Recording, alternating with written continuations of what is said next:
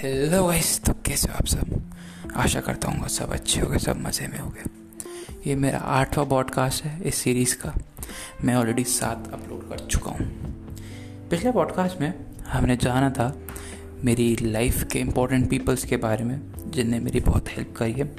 सारे ups and down मेरे साथ रहे और कहीं ना कहीं इनका एक मेजर रोल रहा है मेरी पर्सनालिटी बिल्ड करने में।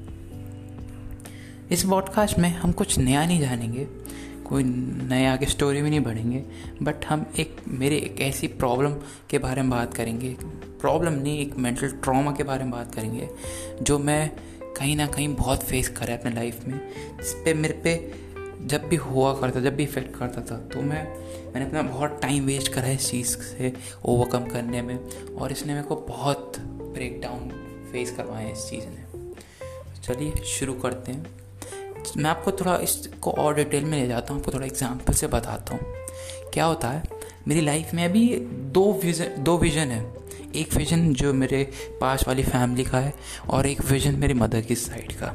अब क्या हुआ कि जब हुआ था एक्सीडेंट तब मैं छोटा था। तो उस समय मेरे को बातें याद तो हैं बट एग्जैक्टली क्या हुआ, कैसे क्या, वो सब नहीं पता। तो लोग बाग क्या करते हैं मेरे साथ? जो पैरल फैमिली है वो मैनिपुलेट करते कि तुम हमारी तरफ़ हो। और मेरी मदर तो मैनिपुलेट नहीं करती बट वो भी चाहती कि वो उनकी तरफ़ रहे। तो मैं बड़ा कन्फ्यूज़ रहता था कि कौन सही है कौन गलत। अब क्या होता है मेरी जो पैरली फैमिली है ना वो बहुत मनी माइंडेड भी है बहुत वैसी है मतलब। आपको पता कैसे होता है आप, आपके जब नहीं है तो चाचा ताऊ जो भी होते हैं आपके तो वो नहीं करते उतना। जितना वो अपने बच्चे के लिए कर सकते हैं, जो आपके दादा बाबा हैं, वो भी कहीं ना कहीं एक हद तक झुक जाते हैं उनके सामने, अपने बेटे के सामने, उनके पोते का नहीं चलता। तो होता क्या था? वैसे भी मैं आपको जैसे मैंने पहले बताया पॉडकास्ट में कि जब मैं फ़र्स्ट टाइम गया था वहाँ पे, तब मेरे को एक फैमिली वाला फील हुआ था। बट जब सेकेंड थर्ड टाइम मैं वहाँ गया, तब से मेरे एक ऐसा बोझ, ऐसा होता है ना कि तुमने किसी को अनफोर्सफुली बुला लिया, वैसा फील हुआ। तो इसलिए फिर मैंने जाना ही बंद कर दिया। बस मैं वहाँ पे कोई मेजर फ़ंक्शन हुआ करते थे, वहाँ जाता था। जैसे कि कोई किसी की शादी हो रही है कोई और एनिवर्सरी सेलिब्रेट कर रहा है, कोई मेजर फ़ंक्शन तब जब पूरी फैमिली का गेट टुगेदर हो रहा तब। तो होता क्या था, तभी इनवाइट करते तभी बुलाते थे मुझे। अब इसके भी दो रीज़न है कि वो तभी क्यों बुलाते थे। एक तो क्या होता है, वो उनको दिखा, वो दिखा, दिखाना चाहते हैं कि हम इसको अपने पोते को कितना प्यार करते हैं। इतना सब होने के बाद भी हम उसके लिए खड़े हैं, हम उसके लिए ये करेंगे, वो करेंगे। बट ये सब एक कहने की बात ही है। नहीं करते। अब दो चीज़ें होती हैं। या तो आप कभी किसी के लिए आप किसी को प्यार करते हो तो आप उसके लिए काम करोगे तो उसको कभी दिखावा नहीं करोगे कि मैंने ये करा, वो करा, एहसान नहीं प्रकट करोगे। बट ये है कि वो करा कुछ नहीं है। बट तब भी ऐसा एहसान प्रेट करते हैं कि जैसे कि इनने बहुत कुछ करा। अब हुआ क्या? ये मेरे को अभी रिसेंट में थोड़ा टाइम पहले ही बात पता चली। क्या होता है, जैसे मेरे फादर जो थे हाँ जिनका एक्सीडेंट हुआ तो बहुत समझदार आदमी थे। वो अपना हर एक स्टेप जो लेते थे ना, वो फैमिली प्रोटेक्शन फैमिली के हिसाब से लेते थे, पूरा कि लॉन्ग टर्म के हिसाब से। तो उन्होंने क्या, उन्होंने अपने दो चार इंश्योरेंस ले रखे थे। उन्होंने मेरे भी ले रखे थे, मेरे ब्रदर के भी ले रखे थे, मेरे मदर के भी ले रखे थे कि बाई चांस कुछ भी हो तो कहीं ना कहीं हम फाइनेंशियली स्टेबल रहें। फाइनेंशियली हमें कोई प्रॉब्लम ना हो। तो क्या हुआ? ये सब चीज़ अब क्या है? मेरी मदर जो हाउस वाइफ है, मैंने आपको बताया था कि वो इतनी एजुकेटेड नहीं है तो वो सब तो देखती नहीं थी। तो ये सब मेरे फादर और मेरे ताऊ जी देखा करते थे। तो हुआ क्या? जब एक्सीडेंट हुआ, उसके बाद जो सारा पैसा ऐसा मिलना था तो क्या जहाँ पे हुआ था ना तो वहाँ पे उनकी जान पहचान अच्छी थी। तो उन्होंने क्या, जो भी पैसा मिलना था वो अपनी जेब में डाल दिया। हाँ अब ये तो है नहीं एक स्मॉल अमाउंट था, एक मेजर अमाउंट मिला था। Amount around fifty to sixty lakhs तो मिले ही मिले थे। और ये बात है दस साल, ग्यारह साल पुरानी। तो सोच सकते हो कि उस टाइम के पचास साठ लाख इस इस समय के एक दो करोड़ के बराबर ही हैं। इन्फ्लेशन हमारे कंट्री में चार से पाँच परसेंट के हिसाब से है। दस साल आप मिला लो तो इस हिसाब से तो दो करोड़ के हिसाब से वैल्यू उसकी दो करोड़ के आसपास है आज की। तो अगर वो कहीं ना कहीं मेरे को लगता है कि अगर वो हम पे होती, अगर वो हमें देते तो एक बार को कुछ कहें तो उनकी बात सही रहती बट उन्होंने हमें कभी नहीं दिया। एक और चीज़, मेरे फादर के ऑक्यूपेशन में उनके पे प्रॉपर्टी थी। प्रॉपर्टी होल्ड करते थे तो उन्होंने क्या? उन्होंने अपने मतलब मेरी मम्मी के नाम कर रखी थी। क्यों? क्योंकि उन्होंने अपने पैसों से और मम्मी ने दोनों कॉन्ट्रीट करके दोनों ने मेहनत करके एक दो साल बचत करके उस प्रॉपर्टी को खरीदा था। तो अभी वो प्रॉपर्टी के पीछे पड़े हैं कि तुम हमें ये प्रॉपर्टी दे दो, हम तुम्हारे लिए रख लेंगे। जब तुम आगे बोलोगे, तब तुम्हें दे देंगे, वो कर देंगे। तो ये बात आओ प्रॉपर्टी हम पे रहे, तुम पे रहे, जब तुम्हें हमें वापस देनी है तो तुम ले क्यों रहे हो? पहला पॉइंट तो वो बार बार मेरी मेरे को ताने देते हैं कि तुम्हारी मम्मी प्रॉपर्टी ले गई, हमने कहा था उसको कि हमें दे दो, हम तुम्हारे लिए रख लेंगे, वो कर लेंगे। तो अब मेरा उनसे सवाल होता है कि आप जब रख ही रहे हो तो प्रॉपर्टी आप पे रहे, मेरे पे रहे? पॉइंट तो ये किया कि प्रॉपर्टी रखी हुई है, नाम तो मेरी ही है फिर। जब आप कहते हो कि इसमें तो हम तुम्हारे नाम पे रख हैं तो इसमें दिक्कत क्या आ रही है? तो उसका उन पर जवाब नहीं होता।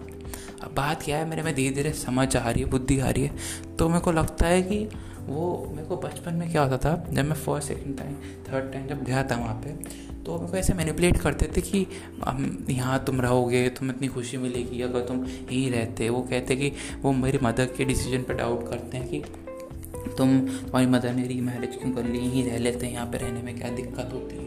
कि तुम इतनी प्रॉब्लम फेस कर रहे हो सब। उनको पता कुछ आइडिया नहीं है कि हम अभी क्या प्रॉब्लम फेस कर रहे हैं। उनको बस मार्केट में हल्की बुल्की खबर लग जाती है तो उसको भी बड़ा चढ़ा के बोल देते हैं कि तुम्हारे फादर ये नहीं कर रहे, वो नहीं कर रहे। बट उनको कुछ आइडिया नहीं है हम क्या प्रॉब्लम से फेस कर रहे हैं। अब चाहें तो मदद कर सकते हैं। बट वो ये ना कि इंटेंशनली मदद किया वो कहते, वो उम्मीद करते कि हम उन पर लेके जाएँगे कि भैया हमें पैसे दे दो जीते दो। नहीं। हमारे भी एक सेल्फ रिस्पेक्ट है। बहुत लोग होते हैं कि काम कुछ करते नहीं और गिनाते ऐसे। तो उनमें से वो लोग भाग तो मेरी मदर ने भी मना कर दिया कि उनसे कुछ नहीं मांगना, कभी उनकी हेल्प नहीं। लेनी मैं भी ये कि मैं अपने फ्रेंड्स तक से या कोई मैं एग्ज़ाम्पल दूँ आपको, मेरी लड़ाई हो जाए, कुछ हो जाए कभी मैं किसी को लूट नहीं करता। मैं खुद ही जाके खुद ही लड़के आ जाता हूँ। भली मैं पिट रहा हूँ या भली मार रहा हूँ मैं, या कोई फाइनेंशियली भी दिक्कत होती है इतनी सारी, मैंने किसी भी अपने दोस्त या किसी भी अपने जान पहचान से कभी नहीं कहा कि भाई, मेरे को ये दे दे, वो दे दे। जब तक बिल्कुल एंड तक कोई होता है कि कहीं बिल्कुल कहीं से कुछ नहीं होगा, तब तक मैं अपने बलबूते पर रहने की कोशिश करता हूँ। लाइक कि मेरे को अपना खुद का खुद ही करना है। ये चीज़ मेरी मेंटलिटी बन चुकी है। बट उनकी क्या है, वो होता है ना, जैसे उनको दिखावा करने का बहुत है कि हम अब इसके लिए इतना करते हैं, ये हमारे लिए कुछ नहीं करता। अब एक सिंपल सी बात है, मैंने आपको शायद, हो सकता है पहले भी बताया हो, मेरे को याद नहीं बट मैं आपको बता देता हूँ।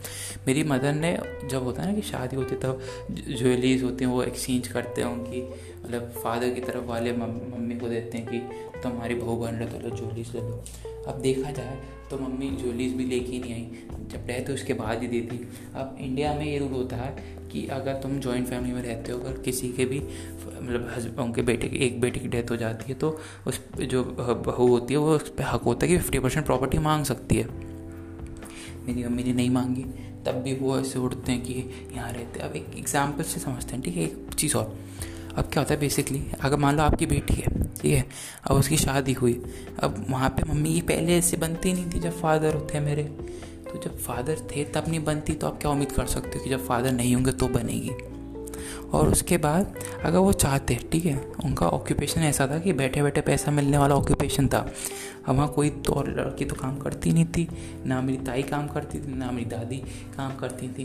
तो उन्होंने मेरी मम्मी को कैसे काम करने दिया, मेरे को वो पसंद नहीं आया। मतलब काम वो मतलब नहीं है कि मेरे मम्मी का अगर इच्छा थी इस बात पे मेरे को ढंग से याद नहीं है ना, पता है मेरे को कि मम्मी की इच्छा थी काम करने की, कि अपने सेल्फ रिस्पेक्ट के चक्कर में, कि मैं खुद अर्न करूँगी और खुद फैमिली चलाऊँगी।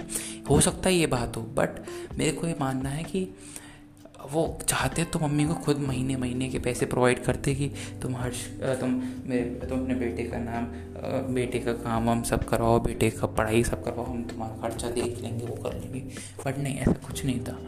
मेरे को कहीं ना कहीं अब लगता है कि मम्मी का जो डिसीज़न था लेने का कि हम यहाँ पे आए, वो बहुत सही डिसीज़न था।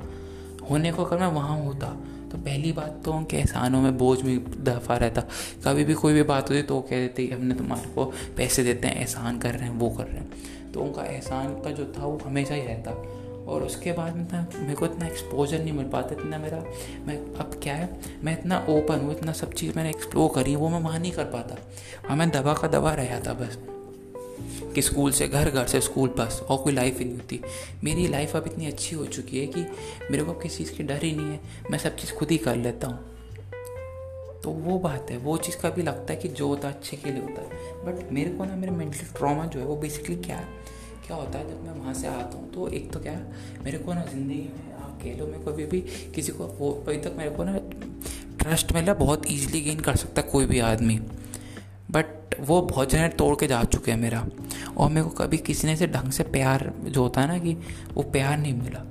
तो वो मेरे को अभी भी मैं उनमें देखता हूँ, जो उनको धोखा दे चुके होता है, उनमें ढूंढ रहा होता हूँ मैं कि कहीं ना कहीं। अब मेरे में, मैं उनको, जो पुरानी फैमिली उनको भी बहुत प्यार सा करता हूँ, सबको ही करता हूँ। तो जब भी मैं वहाँ से वापस आता हूँ तो मेरा एक दो दिन बड़ा वैसे दुखी में जाते हैं कि ये क्या है मेरी ज़िंदगी की? पास के जो दस साल हैं, वो रिकॉल होते हैं मेरे दिमाग में कि क्या ही ज़िंदगी मेरी, क्या है, वो है।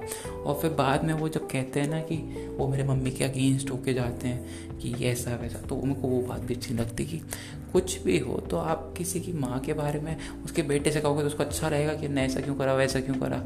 भले ही आप मेरे दादा, बाबा है ताऊ, ताई हो तो ये थोड़ा ना कि आप कहोगे। अब जो हो गया तो हो गया, ये तो है नहीं कि हम रिवर्स कर सकते हैं। अब तुम उसी बात को पीछे ले लेके रिकॉल करोगे तो वो चीज़ उस टाइम में को इफ़ेक्ट करती थी बहुत। अब तो मैंने जाना ही बंद कर दिया तो मेरे को इतना इफ़ेक्ट नहीं कर रही बट हाँ अब ये चीज़ छोटी मोटी बातें होती है ना, वो बहुत इफ़ेक्ट कर जाती है लाइफ में। वो बहुत मेजर और क्या होता था कि मेरे आपको मैं बताऊँ बीच में क्या हुआ। हमारी प्रॉपर्टी सेल वेल करने की बात आई थी, जो मैं आपको बोल रहा हूँ कि प्रॉपर्टी हम पे है। तो प्रॉपर्टी जब सेल करने की बात आई तो मैंने कहा कि ताऊ जी प्रॉपर्टी के पेपर दे तो हमें सेल करना है। तो वो कहते कि अब आज तक उनने कभी बात नहीं छेड़ी। हमारी प्रॉपर्टी में दो प्रॉपर्टी हम पे। तो कह रहे कि एक प्रॉपर्टी मेरे नाम मतलब ताऊ जी के नाम है और एक प्रॉपर्टी मेरे पापा के नाम है। हैं भी बेसिकली दोनों प्रॉपर्टी मेरे मदर के नाम बट वो कह रहे थे कि मेरे तुम्हारे पापा से बात हुई थी पहले। जब थे, तब उनने कहा था कि एक प्रॉपर्टी तुम्हारी, एक प्रॉपर्टी हमारी है। ये आज तक बात नहीं हुई बट इतना पैसा तुम कहाँ ले जाओगे? पैसा, पैसे के पीछे तुम मर रहे हो। इतना तुमने पैसा हमारा ले लिया फादर का मेरी डेथ के बाद। तुमने मेरी सारी चीज़, मेरे फादर का जो जो चीज़ वो ओन करते थे सब चीज़ें तुमने रख ली।